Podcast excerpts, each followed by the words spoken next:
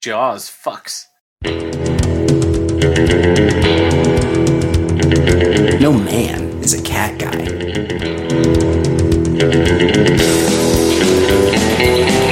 Certified skeezer.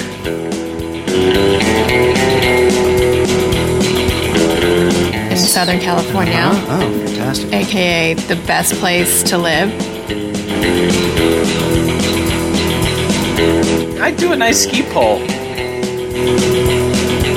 Hello and welcome. We are back from the ballerlifestyle.com. It is the Baller Lifestyle Podcast. You know who it is. It's your boy, Brian B. Baby B, saying what's up. Um, thank you for joining us. Episode 174 of the show, if you can believe that. Uh, very, very happy to have you in our realm, and I would hope that you would reach out to us if you would like to chat about something you hear on this show. You are welcome to send us an email that we may or may not read. The email address is mailbag, all one word, at the baller lifestyle, also all one word, dot com. You can also leave us a voicemail. Voicemails are hit or miss, you know? Sometimes we get tons, sometimes we don't get many. Usually they're bad, sometimes they're kind of funny. Um, you should try that. See what you can do. 949 464 TBLS is the voicemail number. Um, as always, I want you guys to like our iTunes, review our iTunes page, give us a five star review, do uh, just a small, a short, quick review of the show there. It's my understanding that iTunes, Apple is about to change some functionality. They're changing their um, the way that you track um, engagement via um, on iTunes. So it's it can only help our profile if you leave a review of the show. That's all. It's that's all I need. That's that's a roundabout way of saying it helps us out a lot if you review the show on iTunes. So just do that quickly. Um, like our Facebook page, the Baller Lifestyle Podcast on Facebook. A lot, a lot of interesting stuff happens there. A lot of interesting videos. We share content there that we don't don't necessarily talk about on the show. So it's important that you like our Facebook page if you want to be fully engaged. If you want to be like in it, in this thing that we're doing, go to our Facebook page, the Baller Lifestyle Podcast on Facebook, and like us there. That's it. I'm, you can also, one more thing, patreon.com. That's a place where you can contribute to the show financially. You can throw us a couple bones. Very kind of you that do that. And if you want to be one of those people, just go to patreon.com slash the baller lifestyle and make a donation. We would appreciate it. Uh, that's it. It's uh, all the, it's all we do here. Um, joining me now, as always, his name is Ed Daly. Ed, how are you? Uh, I'm doing well. Um, Yeah. I, you know, we we kind of over the course of the week, you just kind of set aside some stories that sound good, and there were a couple stories that I thought were good, but they were too quick to really make a full story out of. Yeah. But they're both about just how dumb people are out there. So many dumb people in the world. This is a real stat. Like I, it, I, it might have been like Washington Post. or, Oh, this is it- is this the chocolate milk one? yes. Okay, yeah. This is crazy. Seven seven percent of Americans think chocolate milk comes from brown cows, which works out true. to be sixteen million people think that. That just can't be true. That just cannot be true. And then I was also reading about you know the whole uh, the Shakespeare company that has that has the Trump they they changed Julius Caesar to Trump, and Right. people are going crazy, and you know oh what what if they did with Obama? Well, they did in Minnesota. They they did an Obama version Sure. four years ago. Sure. But anyway, the the part that's du- I mean obviously it's dumb to really give a shit because it's just fictionalized, but the dumb part is apparently random Shakespeare theaters around the country are getting like death threats and hate mail. Oh my god. Like just just Shakespeare in general. Like they just they think if you if one you know one theater in wherever it is Virginia is doing this, then like all Shakespeare people and they're sending death threat. If you're sending a death threat, wouldn't you do like kind of double checking, like just a little bit? Oh Like, yeah, I would be I would be very serious about my death threats. The only way I would send a death threat over Shakespeare would be like if you sent me an email and were like, "Hey, I got us two tickets to Shakespeare on Saturday." And then I I'm would going to kill you. Yeah, then I would send you a death threat and be like, "I if you show up with Methinks I shall kill you. Yes. You will die on Saturday if you show up with those tickets. That's that's when a death threat over Shakespeare is warranted. I read Julius Caesar in whatever freshman year in high school. Like we we got it. Like Like two Brute, I get it. the best part about Shakespeare was like freshman or sophomore year, and we got to see the Zeffirelli Romeo and Juliet. They and show got some to titty. Juliet's show some- tits. yeah. So that was a great moment in high school English. They're like, oh, titty. And it was like, you know, uh, Romeo and Juliet are like 13 or 14 in the Right. story. And the actress, I think, was like 14 or 15 in that Zeffirelli's, uh, that Zeffirelli's Romeo and Juliet. And they show her titty. And they show, it was freshman year and they showed her titty right there in my honors English class. ample from what I remember. Oh, but yeah, then again, like, like you know, the a, a, a strong win was was was exciting me at that age. So there's anything there's really not a bad time. There's i'll never like get super bummed if a titty shows in something. Like i don't like i am i'm not even pretending that i'm not i am that base. Like that is that is the level upon which i exist. Like if i see a nice round nude bottom or a big beautiful set or even a small set of beautiful breasts i will look at it. As a matter of fact our very own, she'll join us later, Fancy Sauce, has really been pushing me to watch this Handmaid's Tale with her. And I'm like, ah, and she's already watched a bunch of it. And I'm like, I don't know, it might not be for me. And I'm like, wait, I'm like, I am kind of into that Elisabeth Moss. And she's like, yeah. And I'm like, she's in it. And she's like, yeah. And I'm like, does she show some titty? And she's like, yeah, I'm pretty sure she does. And I'm like, oh, well, I might want to watch that then. We might have to, to watch The Handmaid's Tale. I I like her as an actress, but Yeah. uh, I'm not I'm not feeling it there. Well, she's okay. Like, it's uh, And- you know, she's not in my top hundred, but Right. I like her. Yeah, I'm not I'm turning any any, any gratuitous yes. action down. Sure. Um, I uh, but the one thing is, like you said, that that that Juliet in that one, she was way underage. Yeah, Like if I were to see that movie now, it would be weird. very. Yeah, but when you, You know, are it's like it was age- exci- it was exciting when you're that age, Yeah. but that would be weird if like that popped up on cable. yes, Like I, because I think I would probably be like, "Oh, are we close to that scene? Are they in bed?" But then now I'm looking at child pornography. That's not good. yeah, it's kind of crazy. Um, I do, and my kids, anytime they show, of course, now in schools, they only show the most like sanitized, pristine, least offensive possible things they can show.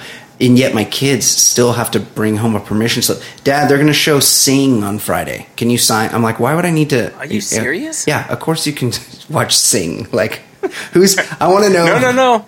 I don't. I don't like when the pig sings Right. Mix-a-Lot. I I imagine that there are some Jehovah's Witnesses out there in the world that do raise a stink over such matters, but it's just so weird that this is the world we live in. By the way, and because I only because I know I'm going to get tweets about this and I'm sensitive.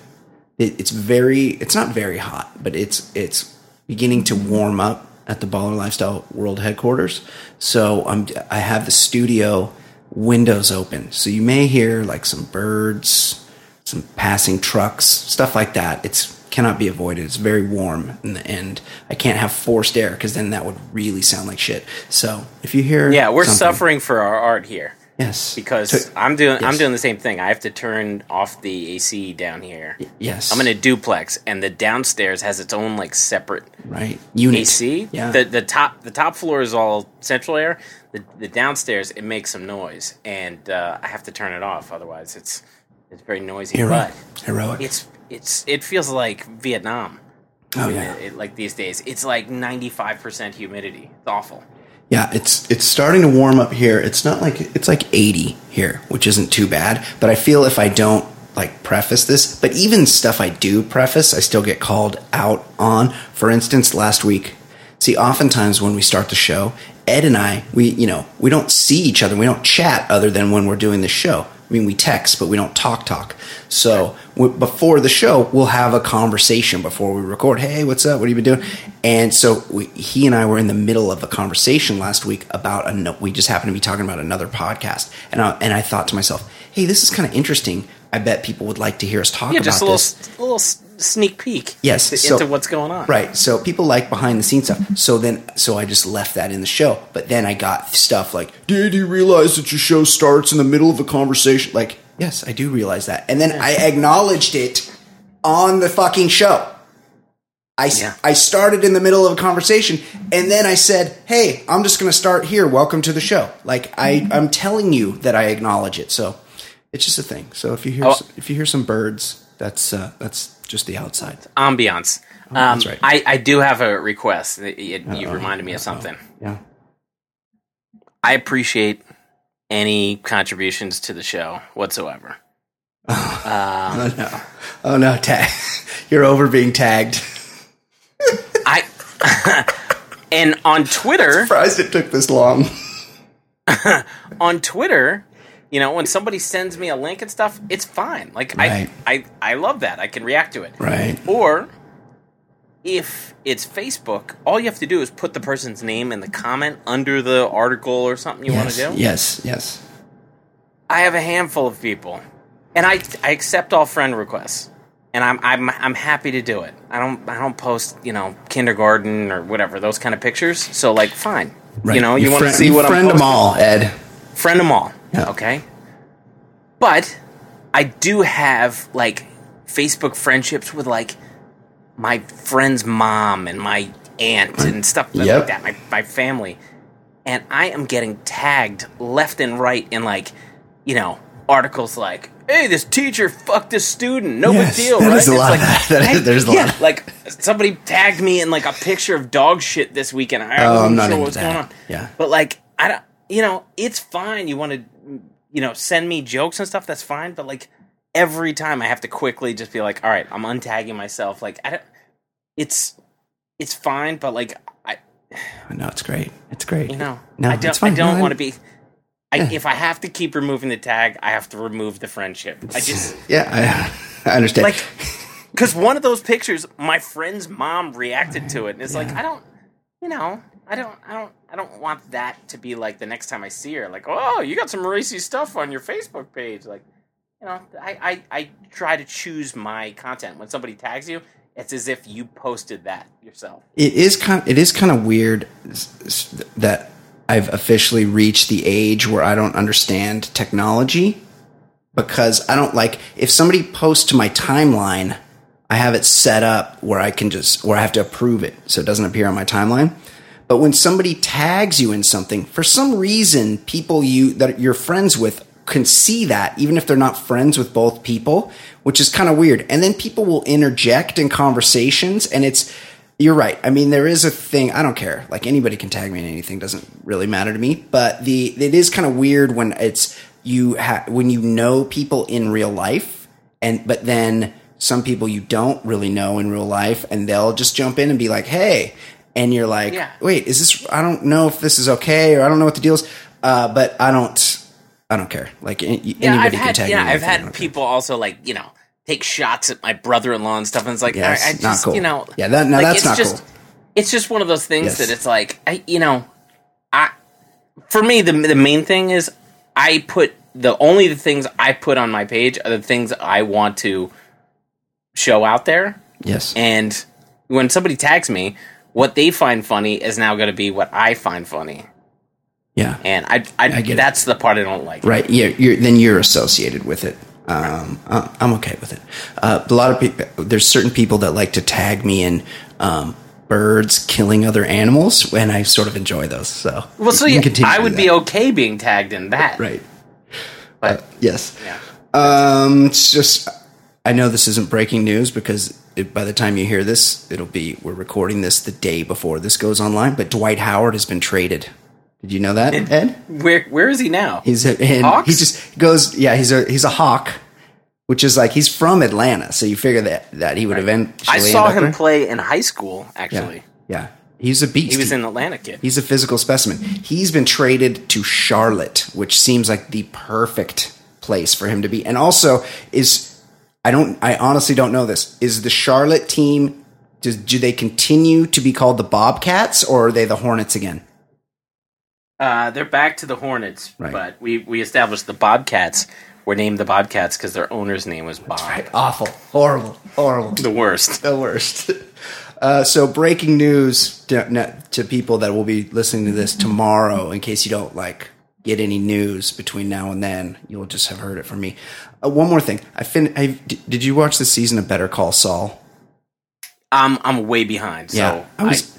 I, was behind. I caught somehow. I caught up, and then the last episode was last night. The last episode of the season. Yep. That show is so fucking good. It just I it just can't get over like the the writing's really good, the pace is really good, the just all the beats are fucking rad. The the like concurrent stories running side by side are so good, and just the way it's shot, the angles, the lighting, like everything about it is just so fucking good. I'm so impressed with that show, and it's one of those shows where it's kind of like The Sopranos, where like something something will happen and then they won't re- they might go a whole season's season before they reference it again. So it's yeah, kinda- that's that's smart.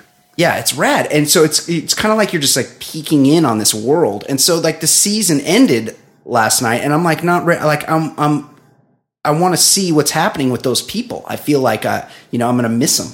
It's kind of gay. Uh, but anyway, good show. Better Call Saul. You can, Yeah, it's good. watching that. Catch up on it. And I like uh, and uh, another show I'm behind on, but I like Fargo for the same reason that like they've taken the tone of the movie, and each season is kind of different. So good. but like they, but they've they don't copy the movie. So like it's good. it's it's hard to to do that to have the tone, but not like go to the same jokes and stuff. Fargo, and Fargo's an anthology where it's the seasons are all different. So each season, it's, a, it, it's in the same realm, it's in the same area, and there actually is some sort of crossover between characters, but it's different periods in time in the same. But you area. don't need one season. You don't, like right. There might be a tiny reference, but overall, you don't need one season to understand the other. but it's it's pushing itself into the realm of quite possibly the best show that's ever been on TV. It's not it's, not it's the. It's not the best show yet because it's only done 3 seasons, but it's so fucking good and amazing. And the first season was so good you're like, well, they're not going to be able to do that again. And then season 2 was probably better and you're like, how the fuck did they do that? And now se- season 3, that's the one I'm way behind on. I've only watched the first two episodes, but you got Ewan McGregor, a fucking Scotsman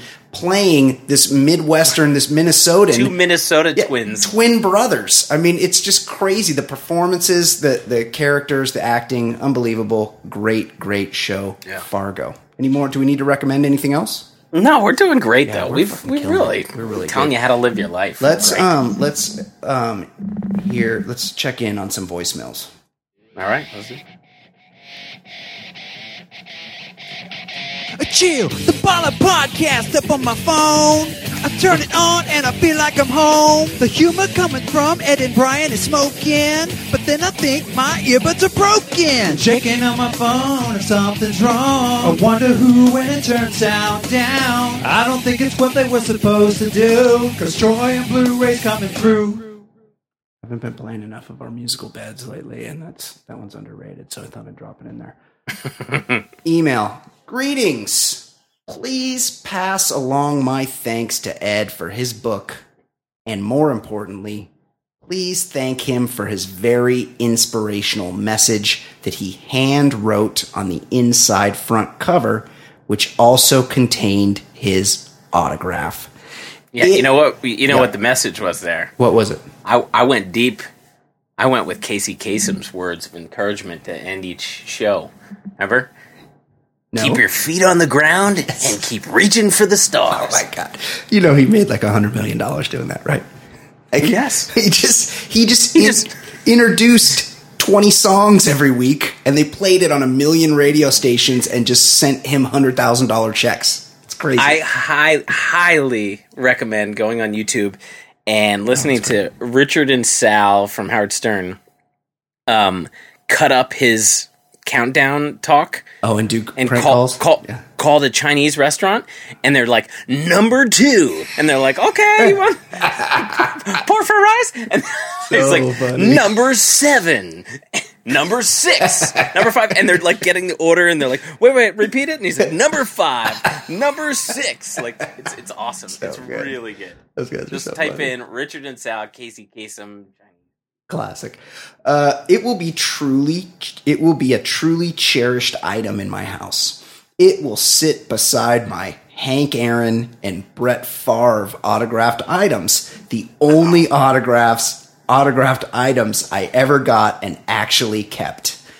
Lastly, I am not entirely sure this is a good thing, but my oldest kid, age 23, is now hooked on the Baller Lifestyle podcast and has turned some of his millennial friends onto the podcast as well.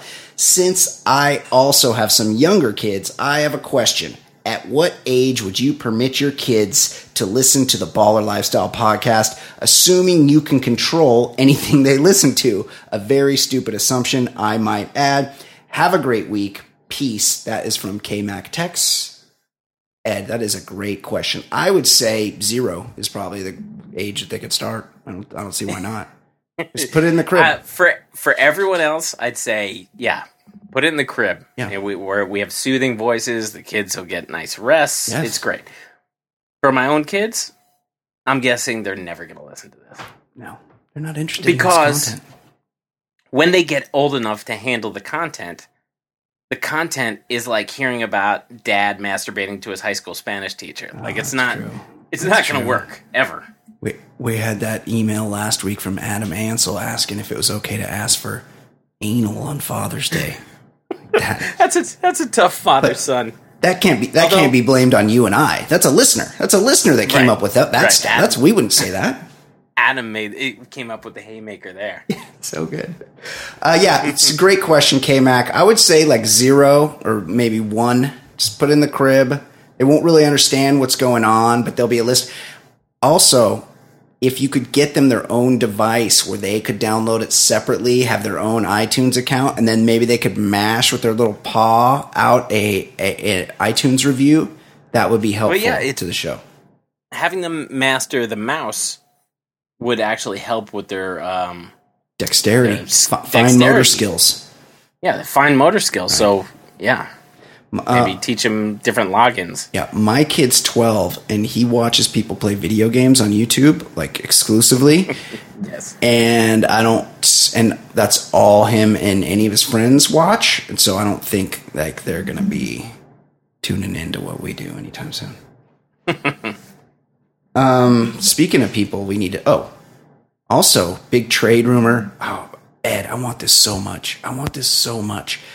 The Knicks right now No. they have a transcendent, a generational talent on their roster. And of course, I'm talking about Kristaps Porzingis.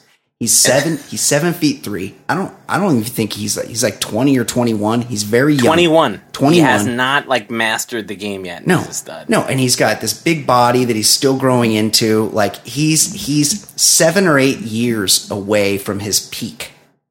And he's got the attitude. He's got the right like great mindset. Yes, great dude. Like doesn't take himself too seriously. Like jokes around. Like happy to be here. Not a diva. Like everything. And he's playing in New York. He could be the fucking But em- biggest star. embraces New York City. Yes, He like, doesn't shy, shy away from it. Everything about the guy is perfect. And rumors broke today via Adrian Wojnarowski that uh, that Phil Jackson, Phil. the genius Phil Jackson, the guy who's such a great coach, that his primary skill as a coach was one having really good players, and two sometimes giving them a book. yeah. Here's Moby Dick. He's- now, Shaq, can you go rebound and dunk? Exactly. He is so smart, Ed, that he's entertaining trade offers for Kristaps Porzingis. And I want, not for you as a Knicks fan, but for me as an Ed Daly fan, as a fan of Ed Daly's pain, I oh. desperately, desperately, desperately want Phil Jackson to trade Kristaps Porzingis for something terrible. I want this so badly.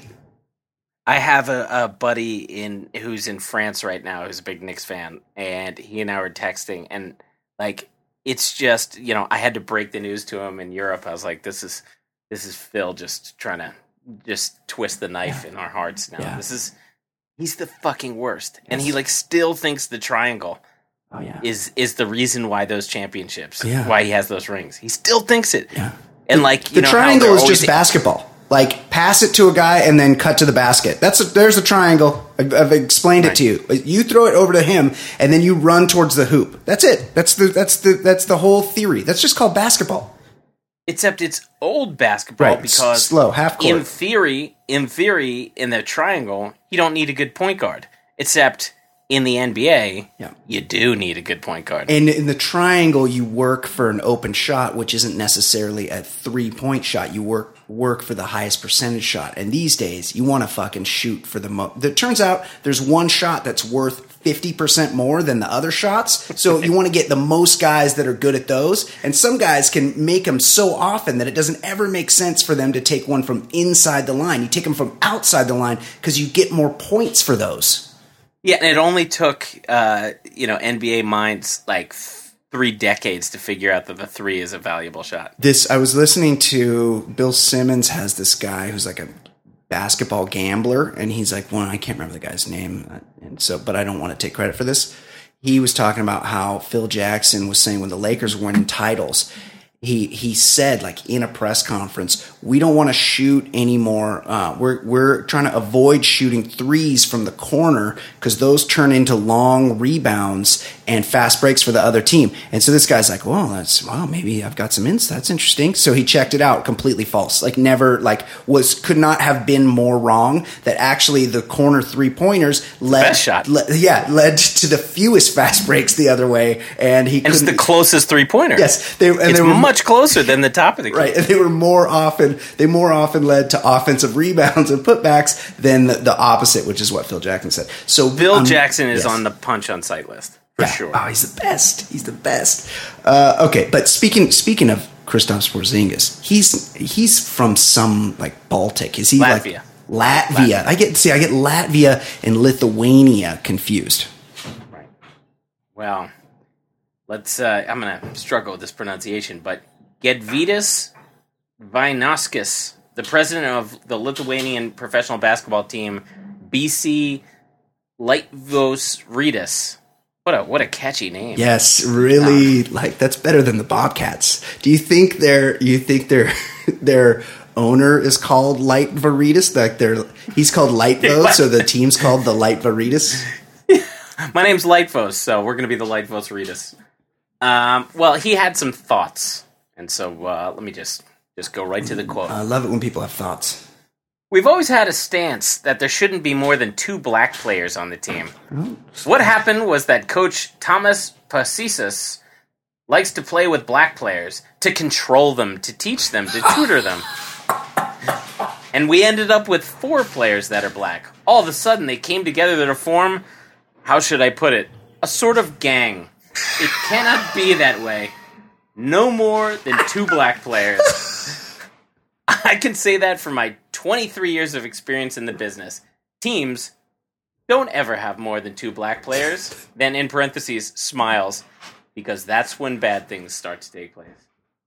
Now, predictably, Vainoskis caught some flack over the quote and issued a apology. the principal position of BC Lietuvos Rytas is that a basketball player, first of all, is a professional. Unfortunately, a few of our foreigners did not meet expectations of the club.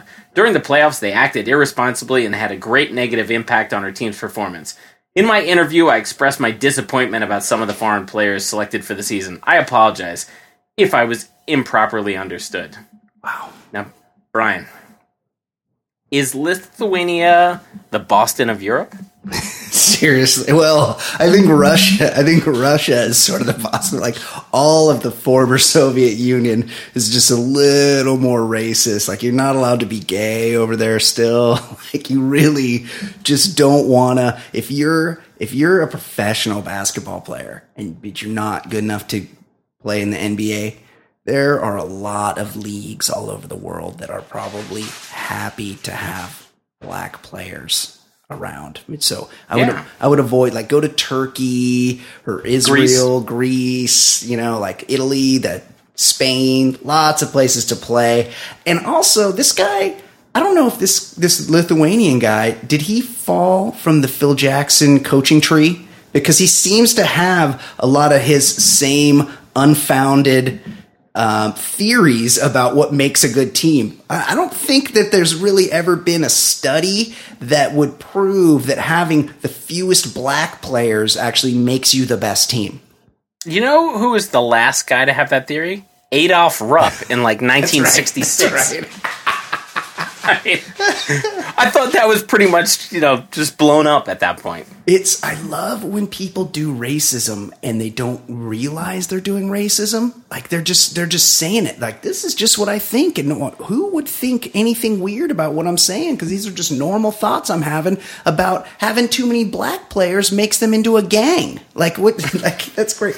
And and it reminded me of old Jimmy the Greek. The black. You see, the black is the The superior blacks, athlete. the blacks, the blacks are a superior athlete. Here, I think I think I think I have the sound from uh, from YouTube. Let's see. WRC TV was asking questions about Martin Luther King's birthday and the progress blacks have made in society. Oh, no. There, CBS sports commentator Jimmy the Greek Snyder gave his R.I.P.. impressions of blacks in coaching in the National Football League. I do like that you could that you're in the '80s. Your name could just be your your first name and then your ethnicity. The Greek. To Ed- that Ed that tells Irish. you that you you play cards. Right? yes, yes. You like Right. You fancy a gamble. You can find him at the sports book. I get. Okay, here we go. Right. His answers could raise as much controversy as the statements by former Dodgers executive Al Campanis last April on ABC's Nightline news program. Yeah, pretty soon they're going to have to equalize it for the blacks, The blacks. for the Greeks, the Jews, and for everybody. I mean, let's make it equal for everybody. You know, I like that they hit him at dinner, so he's probably like three or four cut, Cutty Sarks deep at least. Like just totally unfair to old Jimmy the Greek here. And uh, is it equal? What about in sports? Well, they've got everything. If if they take over coaching like everybody wants them to, there's not going to be anything left for the white people. I mean, all the oh. players are black. I mean, the only thing that the whites control is the coaching jobs. Now, I'm not being derogatory about it, but that's all that's No? for them. The black I'm not being racist. Look out! Here comes something very racist. Here God comes the hammer. beautiful. Well, it's great. It's out there. It's, uh, the, the only thing left for the whites is a, a couple coaching jobs. Yeah, maybe we need to get more black coaches. Huh? Oh, it's all right with me. Okay, well, I'm sure that they'll take over that pretty soon too. WRC was Uh, old Jimmy the Greek. He was the best. Uh, yeah, Ed. Racism he- alive and well. Yeah. Didn't he also make?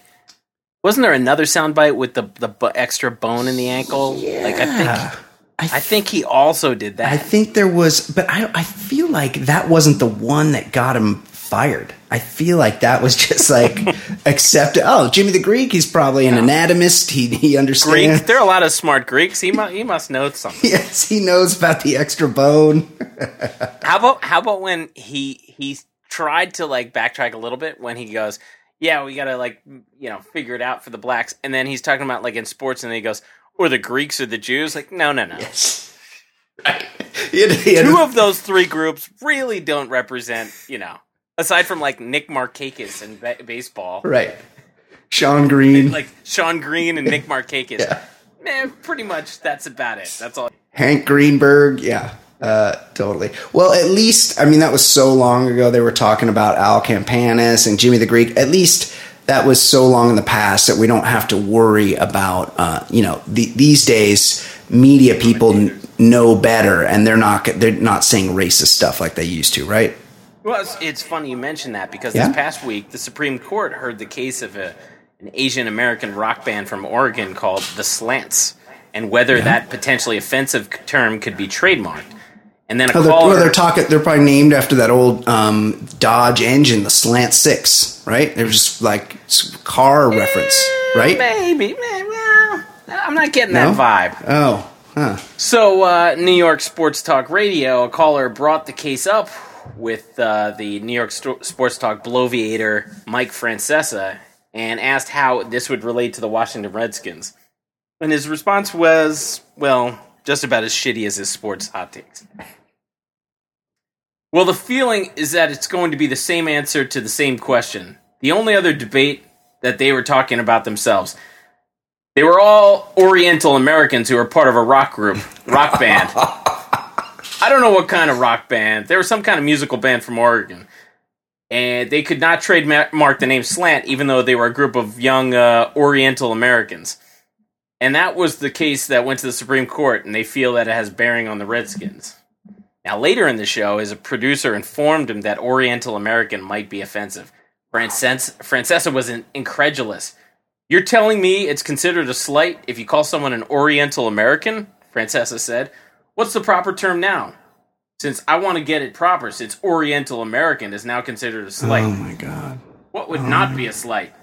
When told Asian American by his producer, Francesa exploded, Oh, Asian American. So let's make that an Asian American band. You telling me the word Oriental American is a slight? If they would like me to say Asian Americans, all power to it. Then I'll say Asian American. Whatever makes people happy. Has it gotten to the point that that would be considered a slight? Oh boy. Now, Brian, has anyone used the term Oriental since the 1960s cartoon The Amazing Chan Clan? Yeah, it's it's like so old timey. Like this Francesa is like relatively old, but like in his sixties probably, right? Like Right. he's he's not like old old that he would think. You know, he's not greatest generation old. He's baby boomer old, and the, and they know they know it's Asian. Everybody knows it's Asian. Everyone, it's not like a hard thing. Right. And Asian is such a blanket statement. You're you're covering a huge group of people. Get them all. You're you're doing that. It's so easy, and he still is like Oriental. Like even Hong Kong Phooey would be like, hey, you know that that seems a little bit racist. Do you want even the or, or the or the Asian the Japanese guy that they that they found on Gilligan's Island?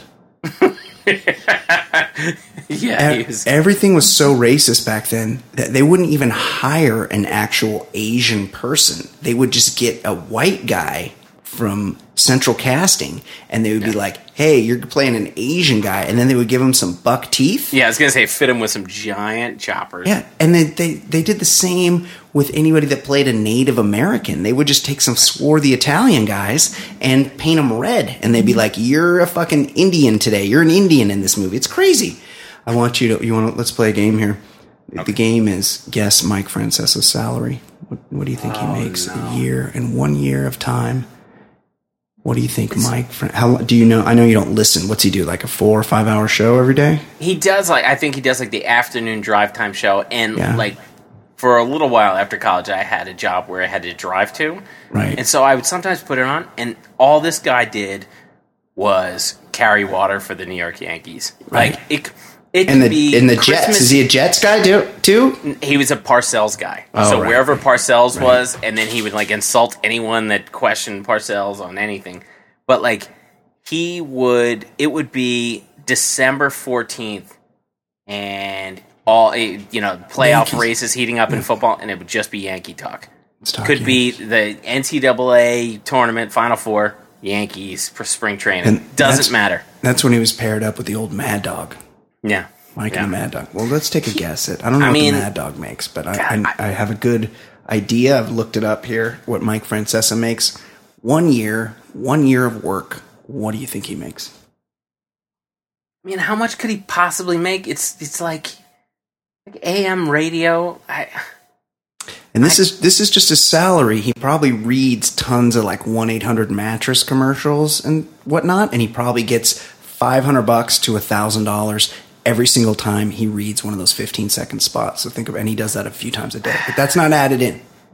three quarters of a million. I don't I don't know what could he possibly make. quarters of a million dollars. That is a good guess if you meant to multiply that figure by like five, Oh my god! because he makes four million dollars a year.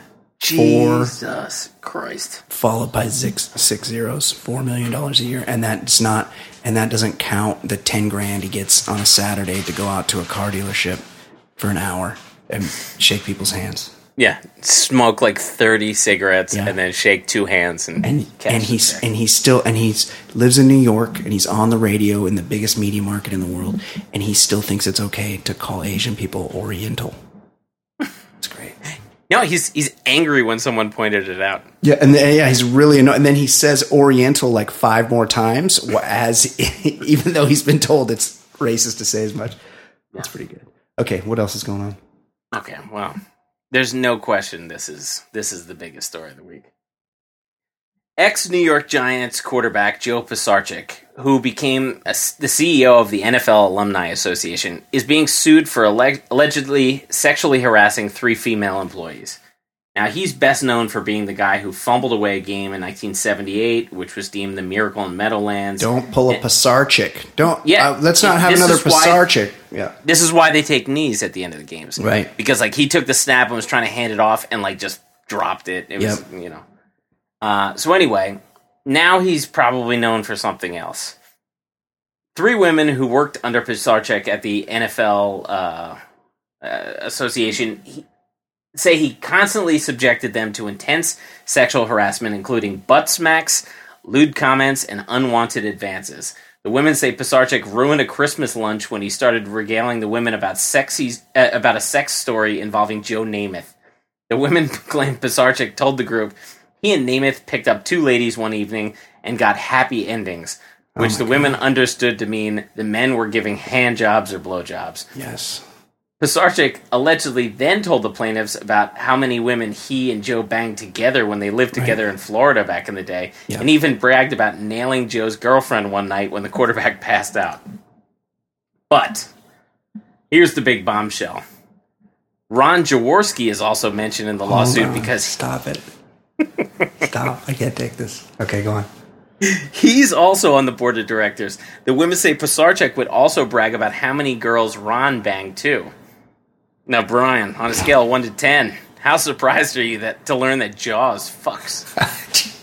I just this Ron Jaworski, he just loves to fuck. Like I thought, I thought he exclusively. He's so excited. He's so excited for game tape. tape. yeah, he brags about how much tape he watches. He watches like ten in season, preseason. He's watching tape like ten hours a day. So I can only imagine while Nevea is on her knees in front of him. He's on some leather couch with the remote, and he's got he's got the all twenty two going going on the TV where he's like, "See that Nevea." Brady saw the Mike stunt in the A gap and immediately checked down to the tight end. Oh, oh, oh.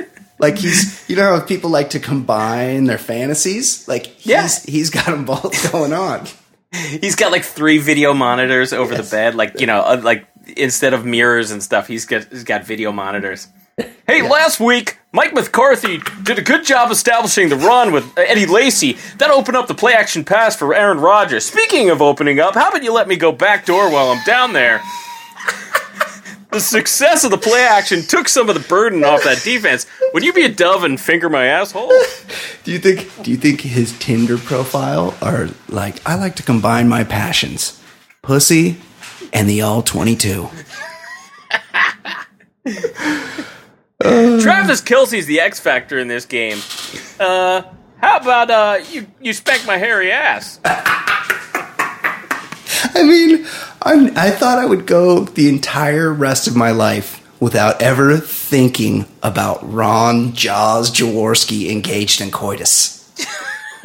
Just the way he carries himself, he's so excited about football. There's no way you would think he has sex. No, oh, because yes he doesn't have if you were having sex, you if you were having sex, you wouldn't be that excited about Tom Brady uh, picking up the safety blitz. And, and there's something about this Pichar, Pisarcik guy bragging that him, him and uh, Namath were like tagging in in the same room, and it's like like everybody's had that college situation where you're sharing a room, or you know, it's everybody's had that moment where it just worked out that you you and your buddy both had a chick in the same room at the same time, but nobody's like bragging about it like, hey, me and guess what me and Tommy did last night? You know, it's like you kind of like just keep that low. Like, yeah, I saw, I glanced over and saw your ass in the air. It wasn't cool. Like, That's I for try- you and Tommy. Right. I try, I try to look away, but he's like bragging that him and Joe, Joe Namath were like slapping fives while they were both getting blown by strippers. But it's a weird thing to talk to people who work for you and be like, "Hey, can you believe the hand jobs I used to get with my old buddy?" Like, what? Yes. It's a weird conversation to have. Yeah, just any kind of like sexual reference in in the workplace is just not cool, especially when it involves Ron Jaworski. Jaws. Jaws, unbelievable. Check out that safety blitz. Oh, work my shaft.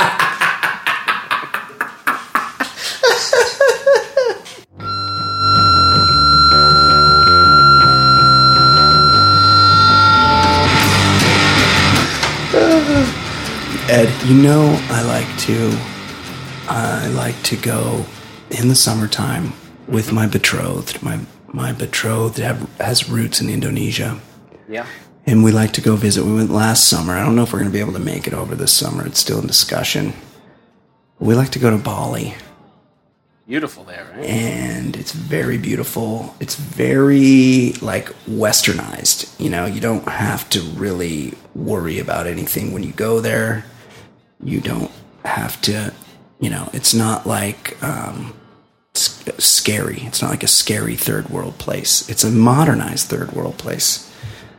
So imagine my horror when I read that this headline unsuspecting tourists in Bali are eating dog meat that they've been told is chicken satay. Oh no. According to a new report, apparently some Aussie journalists went undercover in Bali and did like a four month investigation to dis- discover that some of these like street vendors that were doing these chicken satay sticks that are very popular there. Very delicious, by the way. Just a good. It's like a stick with a piece of chicken on it. Oh yeah, I, that is delicious. Sweet sauce is delicious. Well, it turns out, and I assume this happens in some of the seedier areas, not like the upscale spots where I hang out. That they're act, that it's not actually chicken that they're serving, but dog meat. S- Some of the canine skewers served on the Indonesian island are poisoned from the cyanide used to kill the puppies, and those are the dogs that aren't just bludgeoned or hung from trees to die, Australia's ABC reports. Quote, aside from the cruelty, the greatest shock was to discover that tourists are unwittingly eating dog meat and fueling the trade. The average tourist coming to Bali has no idea that RW on the outside of popular street food stalls indicates dog meat. Ed, this is this is kind of shocking, but again, I'm sure this only happens in, in areas that I don't go to. But it made me wonder, Ed, considering that pretty much every animal is made of meat, why is it that dogs and horses get a pass while cows and pigs are fair game? Like, I what's I the big know. deal? Like, you, you eat a pig, you eat a chicken. I, I, I, agree with all that, yeah, but I'd be kind of bummed out if I ate a dog. me too. I don't even. I'm not even a dog guy. Like, I mean, I they're way better than cats, but I'm Of like, I'm course. not a big pet. I'm not a big pet guy in general. Well, nobody's a cat guy, Ed. No man is a cat guy. I agree, but I'm just I'm trying to clarify that I'm Sure. I'm I'm not a dog guy, but at the same time, I'm way more of a dog guy than a cat guy. Still, I wouldn't want to eat a dog. No, no, I don't. I don't think I would either. I mean, when I'm- I was in Thailand, Yeah. like late one night, bang, all banged up, I ate scorpion, but I'm fairly confident with scorpion on a stick because it looked. Like hard. scorpion. It's hard to mistake. Like yeah, it's not like they would really. shape shape the dog into a scorpion shape. Right. That that would be that would be very difficult. But Probably yeah, be easier just to catch some scorpions. Right, that's the street meat I've done over in Asia, but uh, that's, In- that's a tough. That's a tough one. I have um, previously recommended the Morgan Spurlock documentary for Netflix, Yes, Rats. yes.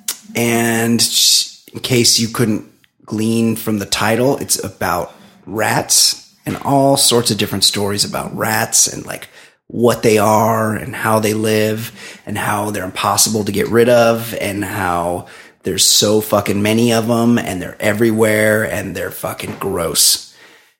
But they're what the the last part of the movie, or one of the last parts of the movie, they they really build it up. They show like this guy who it's his job to go catch all these rats like out wild in the fields. This is in Vietnam. He catches them out in these fields, and he and he throws them in a, alive. He throws them into a um, into like this bamboo cage, and eventually he fills it up, and then he takes it to another guy, and this guy gives him like 50 cents each or something. And there is a lot of rats. And actually, everybody's bringing this guy their bamboo cages full of rats. And then this guy throws it on the back of his little tuk tuk and drives on down to town or some other town somewhere. I think he sells them to another guy, but eventually one guy sells them to a woman that owns a restaurant. And she takes all these live rats and she drowns them in a bucket and then she takes them out of the bucket and she like skins them real quick, gets all the little rat meat off, and puts them in a pan, sautés them up. And she makes a nice little rat noodle thing, and people come from all over to eat her delicious rat meat. Mm. At this place in Vietnam, it's I, I would recommend it. You should really, really check out this movie. It's called. You keep Rats. talking about it, and each time you talk about it, it seems like more disgusting. Than It's I thought. horrible. It's horrible. You know how you are are snake phobic? Yes. and I and I think we've determined on the show I don't really mind snakes. I think I don't That's mind. I don't mind snakes because they eat rats and rats are something I am terrified of. So was this a long-winded way for you to just once again talk about how much you love snakes? No, I mean I didn't know. It did come, it did come back to that. That does seem to happen quite often on the show. But uh, I'm just saying, rats are gross. Another thing, while we're on the topic of animal death, did you see that Matador got gored Yes. to death in that bullfight in France this week? Yeah, I don't. I don't want to watch. I don't want to watch any anything die. I don't like seeing my food die. No, like I don't. no. I don't want to see anything die. No. But what a bullshit sport that is. Yeah, it's pretty fucked up. Well, also, Ed, he was he was felled when he tripped on his own Yeah. cape. Yeah, yeah. It's a pretty bad move having a ca- extra long cape. Yeah, you go in, you know, you go in there and you're all gussied up in your lavender pant, your la- lavender knickers with the pulled up socks and the Man's man. the ballet shoes with the palms on the back and the Mickey Mouse hat, and you got your fucking two toned cape out there, and you're like, look at me, look at my cape, and then you're like, watch me dodge this bull, and you're like, oh fuck my cape, and then you're fucking on the ground, and a fifteen hundred pound Brahma bull is fucking goring you to death through the goddamn lung. If I've got a fucking giant bull trying to kill me, Yeah, I'm not wearing a cape. I'm not wearing goddamn you know No. slippers from Right. a 1940s movie. What are those things? Yes, I don't know. terrible. I mean, I I want like the best, latest in technology sneakers so I can just have the best traction, be out of there. Totally, totally agree. Also, this guy, this guy, and it's one of those things that there's not really anybody that um, dies that gets less sympathy than a bullfighter. Like every, I haven't heard anybody go, "Oh, it sucks for that guy." Everybody's like, "Yeah, awesome!" Like, Right, because you're fighting an animal that's half half in the grave already. yes, you you ki- you kill the fuck out of bulls like for no reason. I, I, I get it that it's like you know a old tradition, but there's lots of fucking old traditions that we don't do anymore because they're stupid.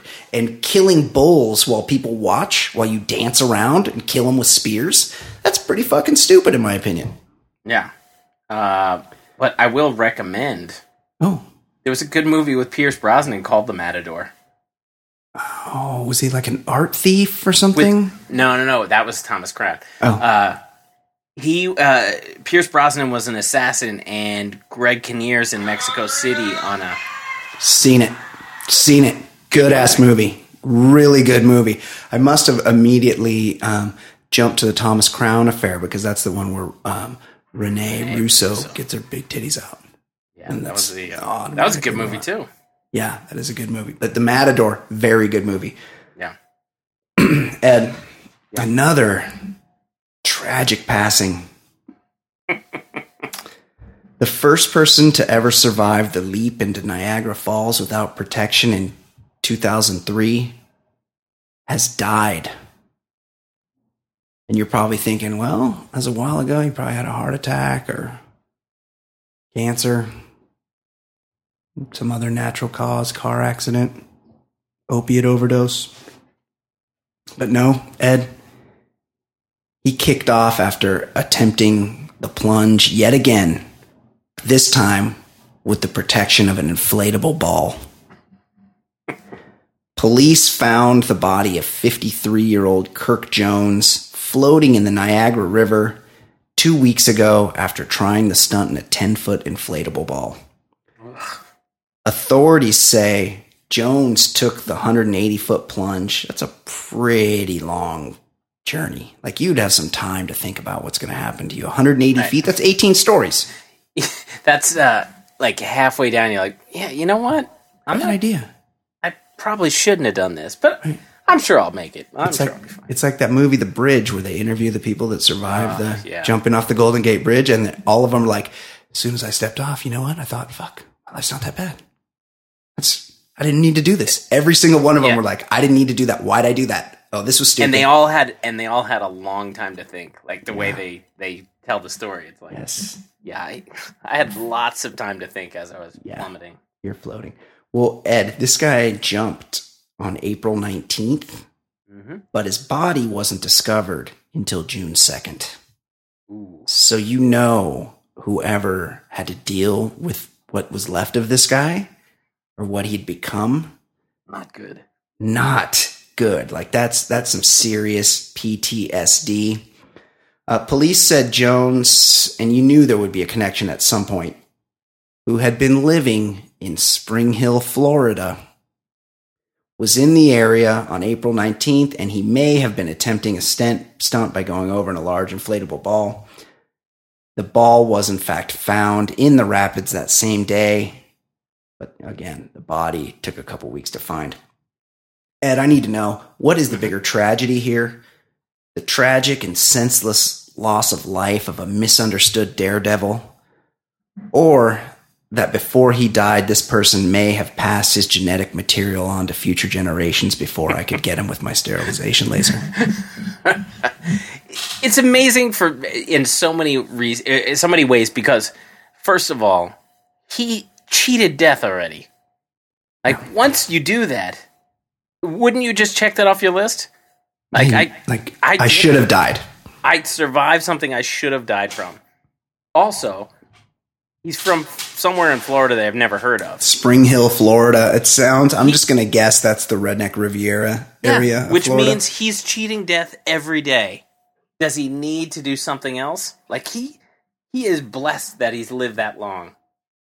And yet he still wanted to do a stupid stunt. And it's the same thing as like sword swallower and all Oh. like these dumb things. It's like yes. you're doing something that really doesn't benefit anybody. um yeah like what's assume that you survive like you didn't get a tv contract to do it like i saw one of those wallendas Oh, they did a special or something like a year or two ago. yeah the one wallenda is the living wallenda because i'm pretty sure they all died at some point like in the 70s or 80s but there's one that's alive and he fucking walked across that niagara falls on a tightrope Yeah.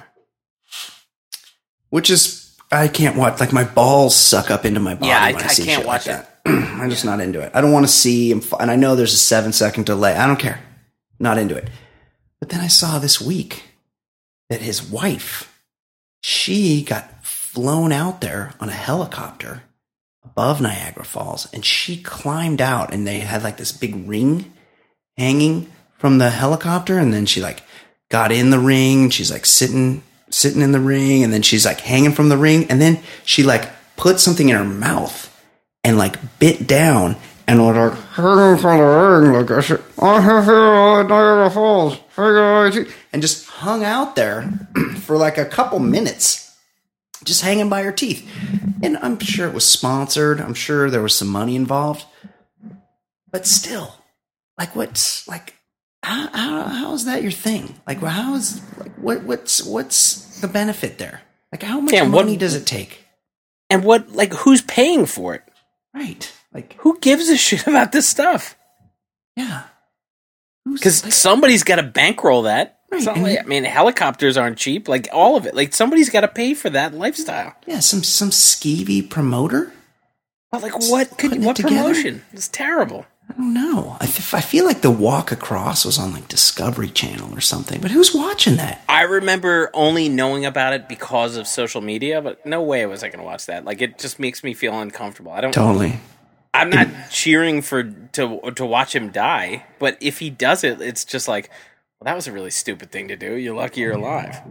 It it really it makes my actual balls suck Yeah. up inside of my actual body. Like I cannot. I can't. there with you. Yeah, it makes me really uncomfortable. Speaking speaking of TV ratings, Mm-hmm. I saw that Megyn Kelly's Alex Jones interview. Alex Jones, who I don't know if you've seen the guy, but if you haven't seen a picture of him, take a look at that picture and then go and then ask yourself this question: How old is this person that I'm looking at? Because your and then your answer is probably going to Your answer will never be right south of sixty. well, yeah, you'd be like, I don't know, 71, 68. Like, he could be in his late 50s, but he lived real hard. And so he looks older. Well, he claims to be 43, and that would have been my first question when I was interviewing him. I'd be like, How do you expect people to believe anything you say when you're telling people you're 43 years old? Because you're clearly at least 68. What's going on with that? Right. But- the Sandy Sandy Hook truther stuff. That's awful. Yeah. But that's still got to be the second question. Well, it, and they really hyped it up. Like it was all week long. They're like, "Oh my god! Like this is should she do it? Like is it is this right to give this guy a platform?" And you know me, I don't like I that whole like Milo Yiannopoulos and Ann Coulter where they're like, "Don't let him speak." I'm like, "Fucking let him speak." They say stupid shit. Like let him get out there and talk. That's how you fucking expose people. You let them say the stupid shit they say. So But apparently go he got there- like he got like tens of thousands of more Twitter followers after this. Exactly. And so, but so they were going to put this guy, Alex Jones, on TV, and it was like a big deal. A lot of people arguing. And he's like, she misrepresented what I said. I have the documents and all this shit. And it, so then they aired it. I didn't even realize they aired it until I saw it the next day. They aired it, but it was defeated handily in the ratings by a rerun of 60 Minutes and a rerun of America's Funniest Home Videos. Like, despite all, despite all his millions of InfoWars followers and fucking kooks that are into him, and then all the NBC publicity that they tried to drum up, like, should they do it? Should they not? They fucking still couldn't get anybody to watch it. So that's it. Like, just let let these dumb shits talk, and and they will expose themselves. and all the the consternation over her and her credibility like her fucking credibility i remember there was a clip like a year or two ago where she was like angrily defending that santa claus was white like it was like a, a Right. thing Yes. yes. like no i know for a fact santa is white it's like what I'm pretty sure I don't know this, but I'm pretty sure Fox does like uh like Christmas time is every year is all about there being a war on Christmas. Like there's like people don't want you to celebrate Christmas, like people are anti-Christmas and I, I've never encountered any of those people. I'm sure there's some people that exist that are anti-Christmas, but they make it like there's this fucking massive conspiracy against Christmas and I, yeah so like I there's assume, 200 million ebenezer scrooges out there Right. like I, I assume that the that Santa being white is falls into their the war on Christmas uh, line of thinking. Okay, Ed. Yeah. It is time. It is nearly time. Let hold on. I think last week I didn't have music. This week I do. We've discussed all the nonsense news. It's only at the end of the show when we get to the part where we talk about the real news, celebrity news, gossip. Jennifer Lopez. I saw Jennifer Lopez was on a fucking boat in the in the in the Mediterranean, south of France. you, This you know this week. why you know why you know that Why? because she told you like Well, I'm sure. I'm sure, but she was she hasn't been anywhere without telling somebody where she's gonna be she was out there with her perfect ass and her hot body and just being so fucking hot and there was that Alex Rodriguez and he's just smiling he's like the cat that ate the canary cuz he's like yeah I'm fucking Jennifer Lopez on this boat tonight. Like that's what I'm doing. That's that's the thing I'm doing. I'm Alex Rodriguez. I'm rich as fuck, and I'm banging Jennifer Lopez tonight. By far his greatest score. Oh, By far. Absolutely. Uh, joining us now is our pop culture correspondent. She's the one that shares these kinds of stories with us. Of course, I am talking about Fancy Sauce. How you doing, Fancy? I'm good. How's it going, Hey, guys? Kate. It's a big responsibility bringing you guys the and all our listeners the the news. Um, thank you for joining us. Yeah. Bringing us the, the real news. It's a big responsibility right. bringing you guys and all our listeners the real news. That's right. I week need to week. I, I, I Did I hear you forgot my playing music last week? Well, no. Remember last week there was a can conundrum, Oh, that's right. and I didn't have the can conundrum sound, but I, I added it in post because I'm basically a sound engineer yes, you are. at this point. Uh, Kate. Oh wait, quickly, let's do an email. We have an email for Kate. Yeah.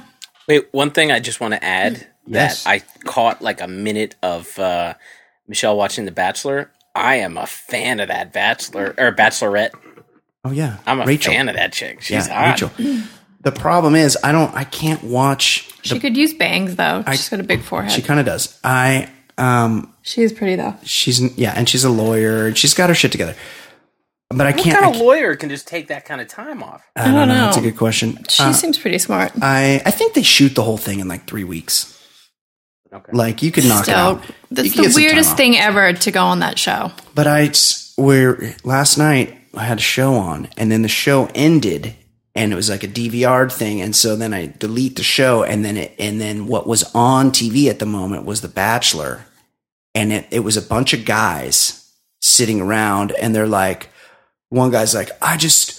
I never met a woman with such poise and class, and I just can't help but I feel like I am falling funny. in love with her, and I just want to be with her every minute. Brian was And like, "What is going on? And I'm- Dudes don't talk He's saying like that it to another each other." dude. He's, he's saying it to a group of dudes. There's like seven What? dudes sitting around, and the other dudes are like, "Oh, the way she carries herself, she is just the picture of class. She's like a princess, and I She's just." wife material, Yeah, yo. I want to just carry her on a over the threshold and be married to her, and I'm like, Can you imagine if a buddy said that? yeah, it's And I was. I'm like, I'm like, Kate, like this is why I can't watch the show. There's no there. I cannot picture a scenario where a situation like this would occur because this is not how men talk to each other. This is not a conversation amongst men.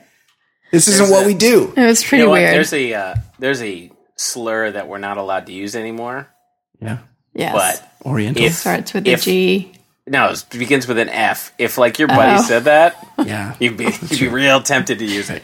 That's the that's the only that's the only way you ever used it because that That's, course, I it's one of the main used it in, reasons I uh, can't watch The Bachelorette anymore because I can't deal with sitting around listening to a bunch of dudes talk like that and, act like that. When it's The Bachelor, it's funny because it's chicks, and the chicks are all they're all real self conscious inside, and they're all, and the dude is just like a total just normal dude. Like he's never like an especially interesting or funny guy. He's he's handsome, but that's all he's got going for him. And so when the chicks are like getting all into it, you're like, why? How do you guys not see this? But then when you see the guys do it, it's just like so pathetic and forced and sad. I'm I'm not into The Bachelorette. I am into Bachelor in Paradise though, which is coming. I have some Batch in Paradise. Oh, do you? Can we start with that? Sure. Okay, let's let's talk about Bachelor in Paradise. I understand it may have been saved. Ed, do you remember last week when we discussed? Yeah, there was like a, a, a rape accusation. yes, yes, there was something. There was something afoot. Yes, Warner Brothers has concluded that there was no improper or there was no misconduct. after an investigation. yes, so they have shooting has, thank God, resumed for Batch in Paradise. Oh, thank God. It must be But- cool for her parents. We did a thorough ex- investigation and we just concluded your daughter's a whore. Yeah, your your daughter was just really fucked up, and she was into it. She was After moaning. careful consideration, we, we determined she's a trollop. We tested her dampness, Trollop. and she Such a was good word. No she was, in fact, sufficiently moist for us to know that she was interested in the sexual conduct she was partaking in. she's in. A certified skeezer. Um, not over, according What? to Corinne Olympios So- and her team, her lawyer Marty Singer, Oh, he's big time. who will be taking Yeah. this all the way to the bank. Marty. Singer's like the go-to divorce guy in LA. So we'll see what happens, but Warner Brothers has decided that they don't think anything improper went down, Yeah. and they're taking their They're going to chances. take their chances. So, but the thing is, is that the only reason or the main reason I was tuning in was to watch Corinne. Like, She's like a. a It really does suck. yeah, Yeah. yes, she's. I gotta, I gotta agree. yeah, I, she makes it interesting. I just realized that she won't be on Yeah, now after she's that. now she's not going to be there. I doubt they're going to air. I bet you they'll just reset because if, if this is going to be litigated, I don't think Yeah, they're they really can't. They show. can't show. They can't show anything that no, no. could expose Well, them. they're s they're still claiming it's going to air this summer, so we'll see what happens. But it'll be like the Ravens and the Danielle. it'll be later M. in the summer. like Danielle M. It'll be everybody except her. They'll replace her and um, Demario with I'm somebody. I'm not into the whole man card thing, but if you are into Danielle M, you should probably have yours revoked. Which one was that? She's the real morose. She one. muscular. And she no, she's real skinny. Oh yeah, with She's the real thin skinny. lips. She never smiles, and she's just like, "Hey, uh, yeah, my boyfriend killed himself with heroin. What? It's cool. yeah, I'm here. I'm really into Nick. Can't you tell? Because I'm I, nice. I remember her now that you're you're doing that Yeah, impression. well, I the thing is, is it, it's not me. It's the Thorazine. I get the producer shoot me up with Thorazine prior to every scene. So this is I just I would be more animated, but I just it's the. I hope Warner Brothers doesn't sue us now. Oh yeah. Let's hope not. Let's hope they do to get us some promotion. That would be What are the, gonna the take? best promotion for the show. Yeah, I don't have anything that they can have. Uh, okay, what else, Kate? All right. Um, the actor Miles Teller. Are you guys familiar with Miles Yeah, Teller? Whiplash. He's Whiplash really was a good, good movie. He's, He's one of our good at the drums. He's one of our um, best kind of. but his drum talents. teacher like He's so good. gets to punch him in the face. Oh, he's so good in that movie. He's really Schillinger. good. Yeah, You know what else he's good at? Schillinger, But yeah. can you imagine, like one day somebody throws a cymbal at your head, and you're like, "Yeah, I'm going to continue." Yeah, yeah. Like- no, well, it's Schillinger. He It's might- not the only school in the country. I'm getting the fuck out of here. if I don't continue to play the drums, Schillinger might mortar me into a wall. Did he punch him in the face? He like slapped him. Yeah, that's right. Yeah, That was He- a good he- movie. Yeah, it's a pretty good movie. So, um, you know what else he's good at?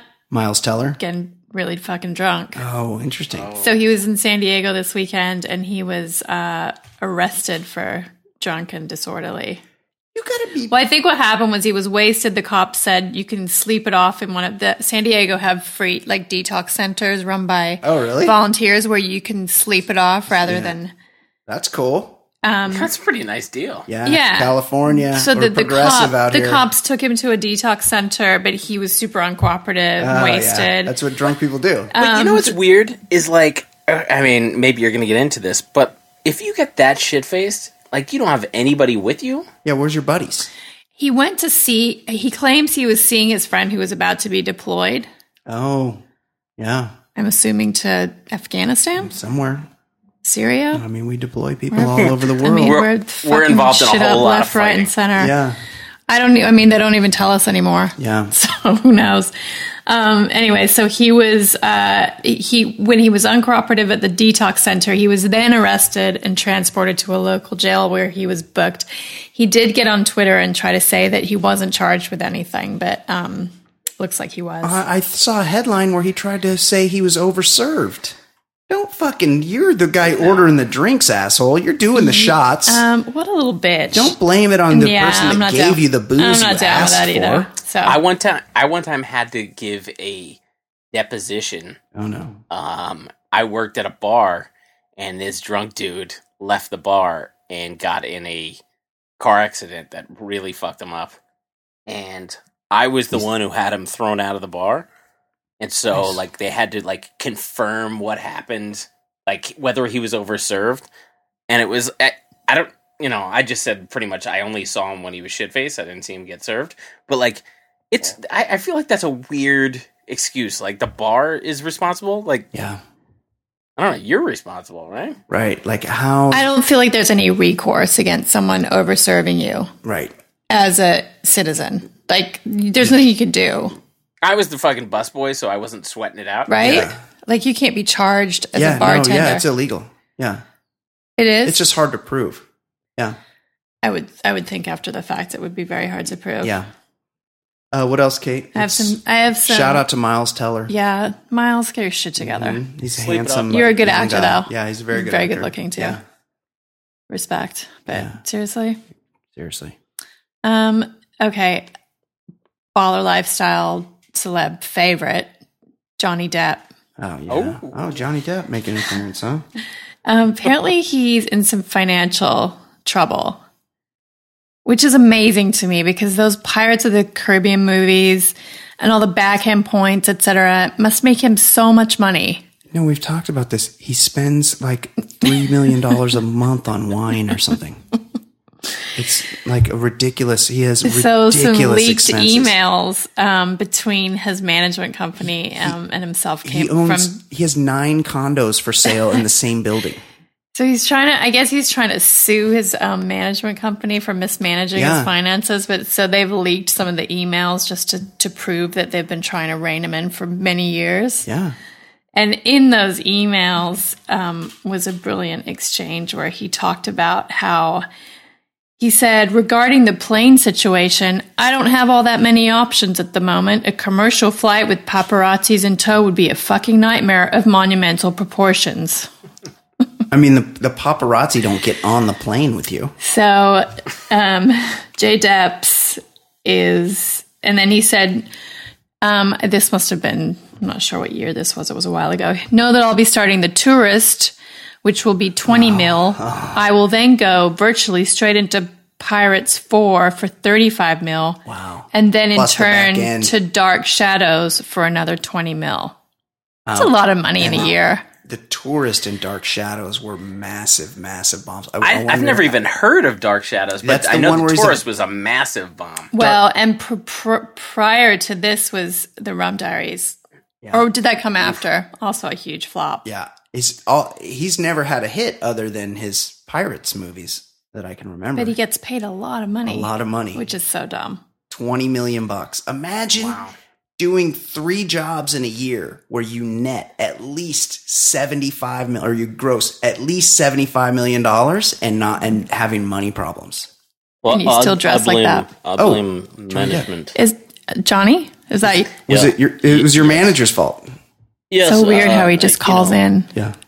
They they have unrealistic expectations for me. I bought a uh, fourteen million dollar armoire that used to belong to Milton Berle, and they uh, somehow had a problem with that. Unbelievable. Shocking.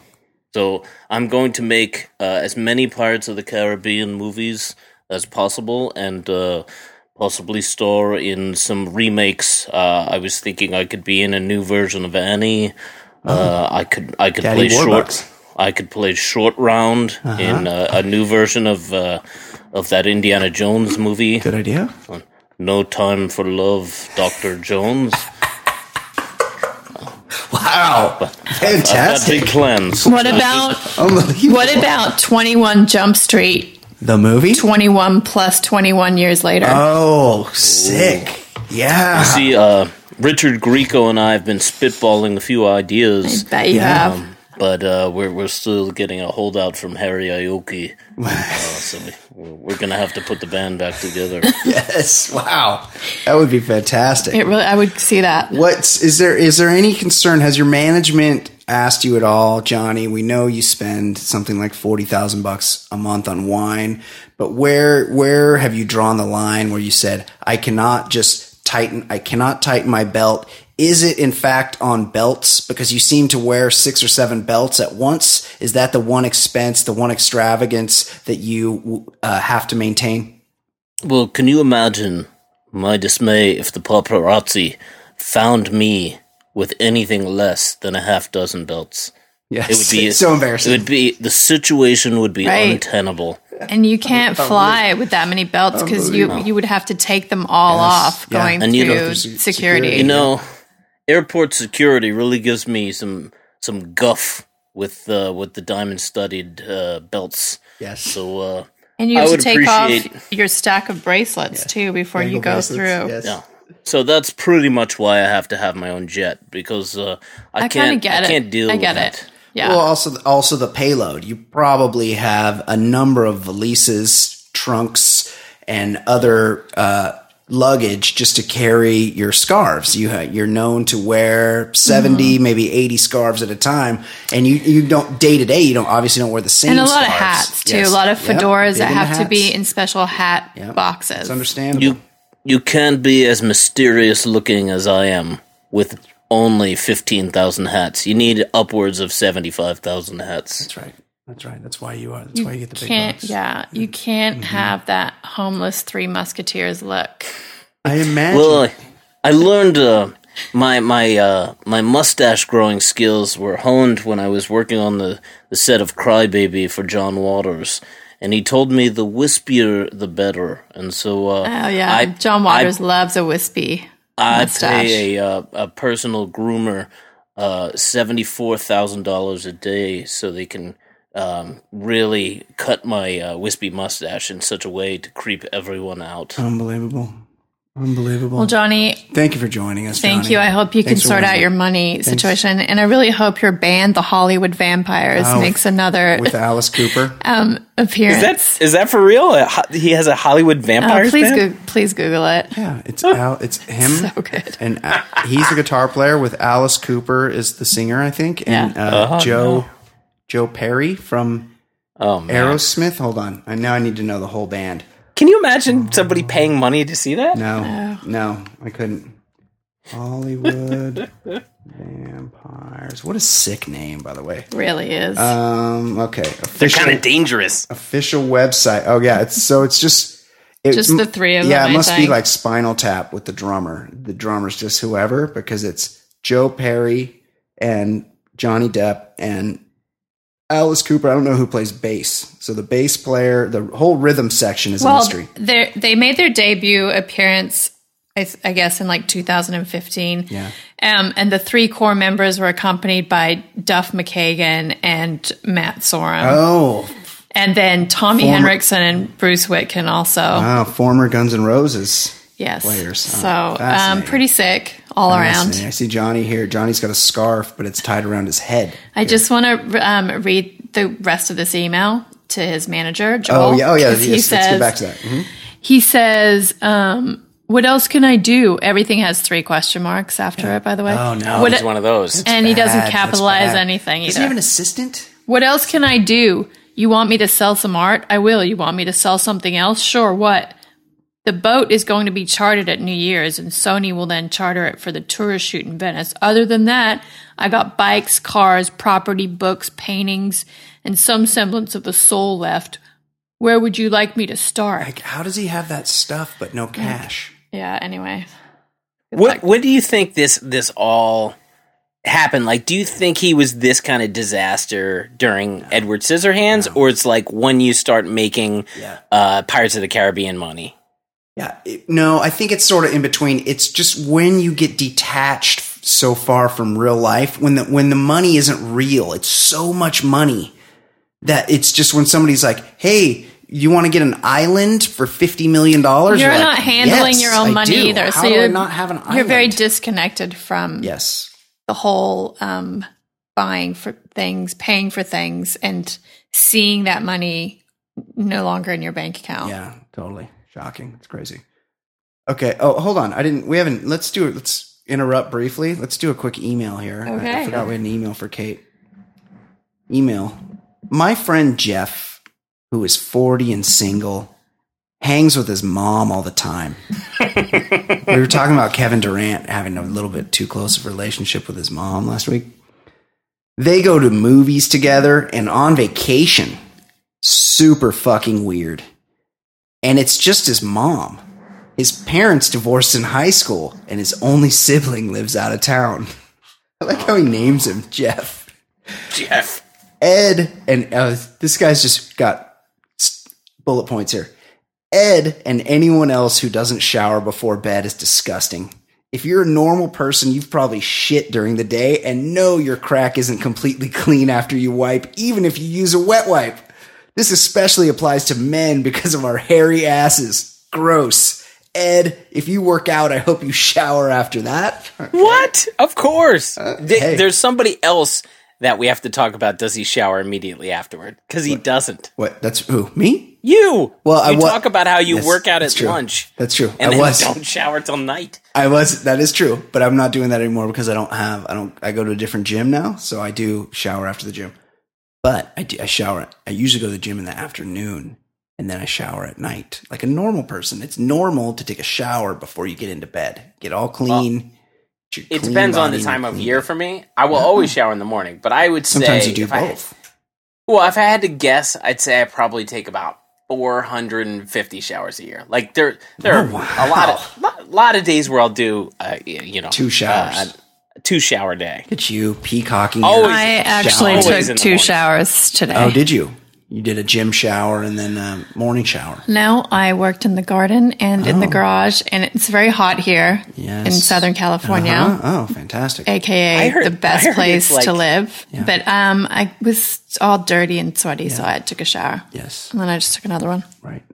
I heard it's like a trillion degrees in Phoenix. It's- like the, the airports don't even work. Yeah, Um, 120 degrees. All the planes are grounded. Yeah, it's too hot. Too hot for planes to fly. Hey, but global warming is not a real thing. Uh, okay, so let's finish this email. Okay. For fancy, Brian, you saying "get up in those guts" reminds me of a guy I worked Ugh, with using so this gross. line about performing oral sex on a girl while she's on her gross. cycle. Do not Oh say God. that. Keep a plug in and I'll stay high. Wayne. Of course, this pissed her off, so he went for it. As she was leaving, he said, "When you gonna, let, when you gonna let me get up in them guts?" Oh man. Also, a good podcast is S Town. That's from Wayne. Excellent email, Wayne. I just no, I don't like period jokes. Uh, okay, Kate. what else? I'm still recovering. Wow. I need, need a minute. what do you? I will. I will agree I don't even- that what is S-Town, even- S-Town was pretty good. Was there a S Town was pretty good. Yeah. was there a question? no, there was. I think he just wanted to like a lot just of spout off some declarations. things. Yes. Your buddy And your Jeff friend needs is to weird. break it off with his mom, though. And you know, like it's okay to be cordial and be nice and you know have your mom over, go to brunch, whatever. But like, s- just not be too buddy buddy. You can. I mean, there are varying degrees of being close with your mom. Like, Yeah. I know people that are closer with their uh, with their mom. Like they they speak more frequently. Right? Like, and that's that's okay. But like, hanging out is kind of. I don't know. Yeah. Yeah. No, I get it. Uh, okay, Kate. What else you got going on here in the world of pop culture? Um, sad to say that Prodigy of rap duo Mobb Deep Oh, Yes. has choked to death on an egg well, is that oh, is that how he died? Before dying of unknown causes Yeah. at just 42. I- Mobb Deep, one of the all-time best Yes. hip hop Awesome. acts. yeah? Hell on Earth, Murder Music, two of my favorite albums. Yes. So So it's a it's a sad day. tragic, tragic. I passing. saw I saw like it was a small venue, uh, boxing event I went to at South by Southwest, and and they were there, and like they were just like standing amongst like there were probably like a hundred people there. Yeah, it was so a pretty cool. cool private show. That's really cool. I guess he had been hospitalized due to complications from sickle cell anemia. Um, he was pretty sick when he choked on the egg. awful. That's horrible. That's just terrible, terrible, news. Terrible. Like on a whole egg, do you think? Like trying to eat a whole, I would think a scrambled, a whole egg. boiled egg. No, I don't think they would serve you that in in the Well, hospital. I think people choke when like I mean they choke on their own. uh you know, spit like towards the end if they are they're in really, Really sick. shape. yeah, and they're too they're too weak, uh, oftentimes, to eat and to swallow. and- swallow. yeah, it sounds like that's kind of what was going on. Uh, okay, Kate, what else? Um, apparently Bobby Flay. Wow, Bob Flay. Okay, Bobby Flay is suing his interior designer Yeah, for a couch, yeah. a custom made couch that this he is- didn't like, this is- was uncomfortable. This is a guy who's got a lot of money. the couch cost almost $20,000. Yeah, That's a the first problem. That's a badass couch. I've seen a picture of it. Like, you don't need to spend that much money on the unless you have a very large room and you're doing a real like custom mm-hmm. like 20 seater situation. Unless Frank Now, there- Sinatra fucked Ava Gardner on that fucking couch, it's not worth twenty grand. But apparently, the suit says the sofa was deficient and not suitable for use in the plaintiff's residence as it was intolerably uncomfortable to sit on. Wow. Um, anyway, But having an interior designer and a twenty thousand dollar couch, is there another part to the story? Like, is there something What what we you need to know about Bobby Flay? This Bobby Flay is he gets a lot of pussy Ed. I don't know what Are- you are insinuating here. I'm just, I'm just saying. You, I, you know, we were talking about guys with cats. Yes. Uh, Does Bobby Flay have cats? Does Bobby Flay have cats? He's- Is he an occasional gentleman of the peers? This guy, diagonal sleeper, early, early botanist.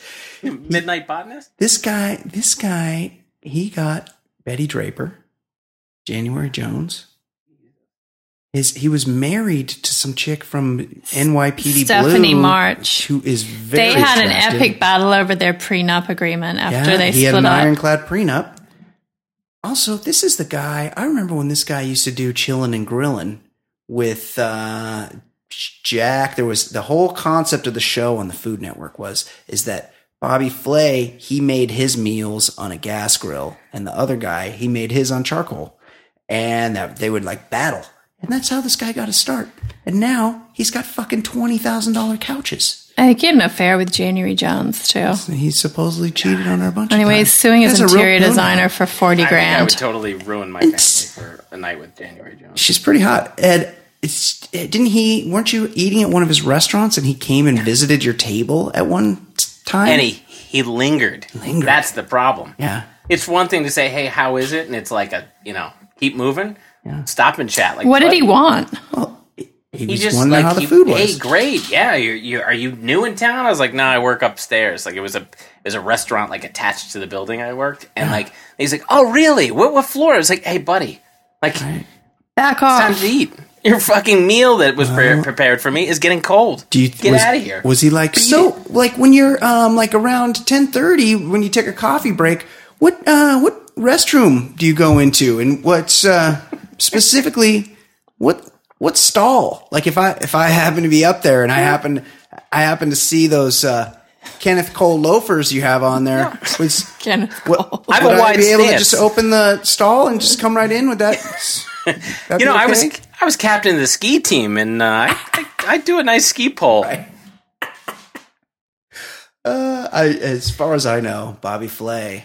Okay, Is I not just gay. you're throwing you're Flay throwing is around not gay. Yeah. you're throwing around interior designer and twenty thousand dollar couches. Yes, it and begs the question. questions should be asked. Yeah, begs the question. Well, we always ask the tough questions here. Okay, what else, Kate? Anything else? Uh, looks like the Juice is coming up for parole Oh, hearing on July 20th, and he might be granted release. Oh, he my apparently has been a model citizen. He's gonna get out. Model, what do you call it?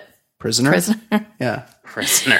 He's going to get the Juice who likes to murder people is He's gonna get to out. get out, Yeah. and he's going to, you know, be playing golf in a couple months. Yeah.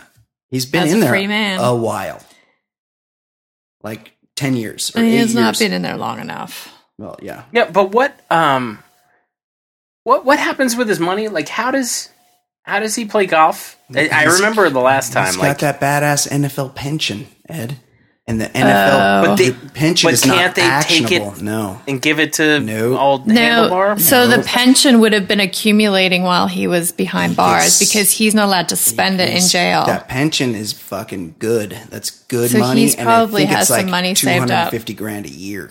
that he That's a lot of money. Yes, he's he's good with that pension. And then he does. He's got a lot of like under the table deals. You know, he gets money paid to his family members and stuff, so he doesn't have to give it to the. Does he Goldmans. have that memorabilia that he stole I don't. I don't know. It was his. to, to he was that he could he was sell if he stealing needs his own to? stuff back. But he could sell that if he needs to. Very weird situation. It'll be interesting to see what group of friends he has at this point. Oh, Because he- he's got in that documentary, they just got progressively worse. yeah, it was a it was a low and like When you're hanging were- out were with memorabilia dealers, Yes. you're, you're at the bottom row. It's the lowest of the low. Uh, okay, Kate, what else? Um, just a Hollywood hookup. Looks like Jon Hamm and uh, comedian actress Jenny Slate might be a new couple. Oh, that's an interesting coupling. They've been seen about town. Just just just her. was seen Yeah, seen she- oh, leaving she's very leaving funny. a movie theater together the other day. Her characters are amazing. They've been seen at other events together. They just did a, they did a movie together as well, so they may have hooked up on the movie. We don't know. We just like to He's- spread gossip here. Jon Hamm is known to be a fan of comedy and comedians, so Yes. it wouldn't surprise me that he would want to date someone who is very funny. Right. And Jenny Slate weirdly let's was hope they stay dating Chris. Evans before this. Yeah, let's hope they stay together. Wyatt because you would not want to be after the next guy to follow Jon Hamm. he's You got, certainly would he's not. got a big, big hog. Oof. He's got We almost went a whole segment without talking he's about a- donks. Almost. But come on, when I hear ham, I, I think of the ham downstairs. He's, he is pieced up. He is put together. It's probably because sometimes, and Kate, you might be able to testify to this. Sometimes they're big, but they're unattractive. I've bet his is girthy and beautiful, It is. shiny, like it's right, just the right tone, good complexion. I bet he has got a beautiful dong. What are your thoughts, Kate? It's a bit. This podcast is a bit like You're too far like- away from the microphone. a bit like pen, like a penthouse. Forum. Yes. penthouse forum. like sex stories. I mean, we just appreciate beauty in life. Yeah, and I, he's a I have met man. Jon Hamm IRL, Yeah. and he's super cool. Yes. super down to earth. Yes. We were what? It was many years ago when the UK You know was what else is down to earth? His dong. It's so big. the UK close was in the. ground. um, I guess we were watching a World Cup game, and it was a big. It was a big game. It was an exciting game, and he, he was, was at it. the He's place that I was fan. watching it at. Yep. And um, we had a chat with him at the bar. And he was very cool. I actually not to, to have you be the only name dropper here, but I actually was friends of friends with Jon Hamm many years ago, and I met him at a few different parties, and he was very nice, Yeah. very personable, very sweet guy. Yeah. very cool guy. I feel like I have to one up you all. You so, met him? You fucked him. Uh, one You sucked his dick. time. One time at two in the morning, I high five Beetlejuice on the street in Hoboken. That's wow. That's kind. Did you immediately go wash your hand? Because I don't. Well, I that, feel like that was the, that was doesn't the know. thing. I, Yeah. I realized that this guy shits himself regularly, so I had to What is go wrong deep with in the hand Beetlejuice? sanitizer. And he's got birth defect. Were you like? Were you like? What's up, Beat? And was he like, who me? Yeah, it was kind of like that. I was with a buddy, and I remember being like, Beetle! Like, I screamed like it was one of those reactions that I just couldn't help myself. I was so excited. Speaking of that, Ed. Speaking of your brushes with greatness, sad day for you. Brooke Lopez of yeah. Brooke and Robin Lopez, the two seven Of- feet guys with twins with girls' names. Of walking poodle fame. Yes, he was traded to the Lakers today. That's a good trade for the Lakers. Breaking news: Good trade for the Lakers. They were able to dump that Mozgov contract, and but you're now you're not going to be able to go down by the river on your runs and run into big old Brooke Lopez walking his tiny little fluffy dog. Ed, Yeah. That was the weirdest sight ever. You just Oh, don't see seven footers No. in person. no, when you see somebody that tall, it's shocking. You're like, oh my god, is that a monster? Wait, wait. It like takes a minute for your brain to register what's going on. It's one thing to see like you it happens where you see a six six, but Yeah, seven tall. seven feet, it's you just don't see it. No, that's it's next level for sure. All right, Kate, is that it? That's it. Did Brooke Lopez have any of his um, extensive Disney collection on hand with him? Because he's known to have, be very into the world of Disney, and he has all sorts of different Disney items. Mickey Mouse stuff. Yeah, I, I didn't notice it. I Did, was did he have his mouse ears on like that? Like that? like a that matador. Yeah, Kate, we you weren't here, but we talked about that matador that got gored oh, to Oh, yeah. death by a bull. Good. because he tripped on his cape. He just a little too much cape. Like he's out there flitting around with his cape, like, hey, look at my cape, and then whoa, shit, oh fuck, my cape, oh. My slippers. I mean, honestly, In France, I didn't even know they had bullfighting in France. what a sad, pathetic, ridiculous way to Oh, how do you feel about that? Just- Nobody feels bad for the matador. I notice. I've yet to. I haven't come across the person yet. Uh, okay, that's it. Excellent job all the way around for Ed Daly, for Kate McManus. I'm Brian Beckner. This has been episode 174 of the Baller Lifestyle Podcast. We will see you next week. Goodbye. Stay cool.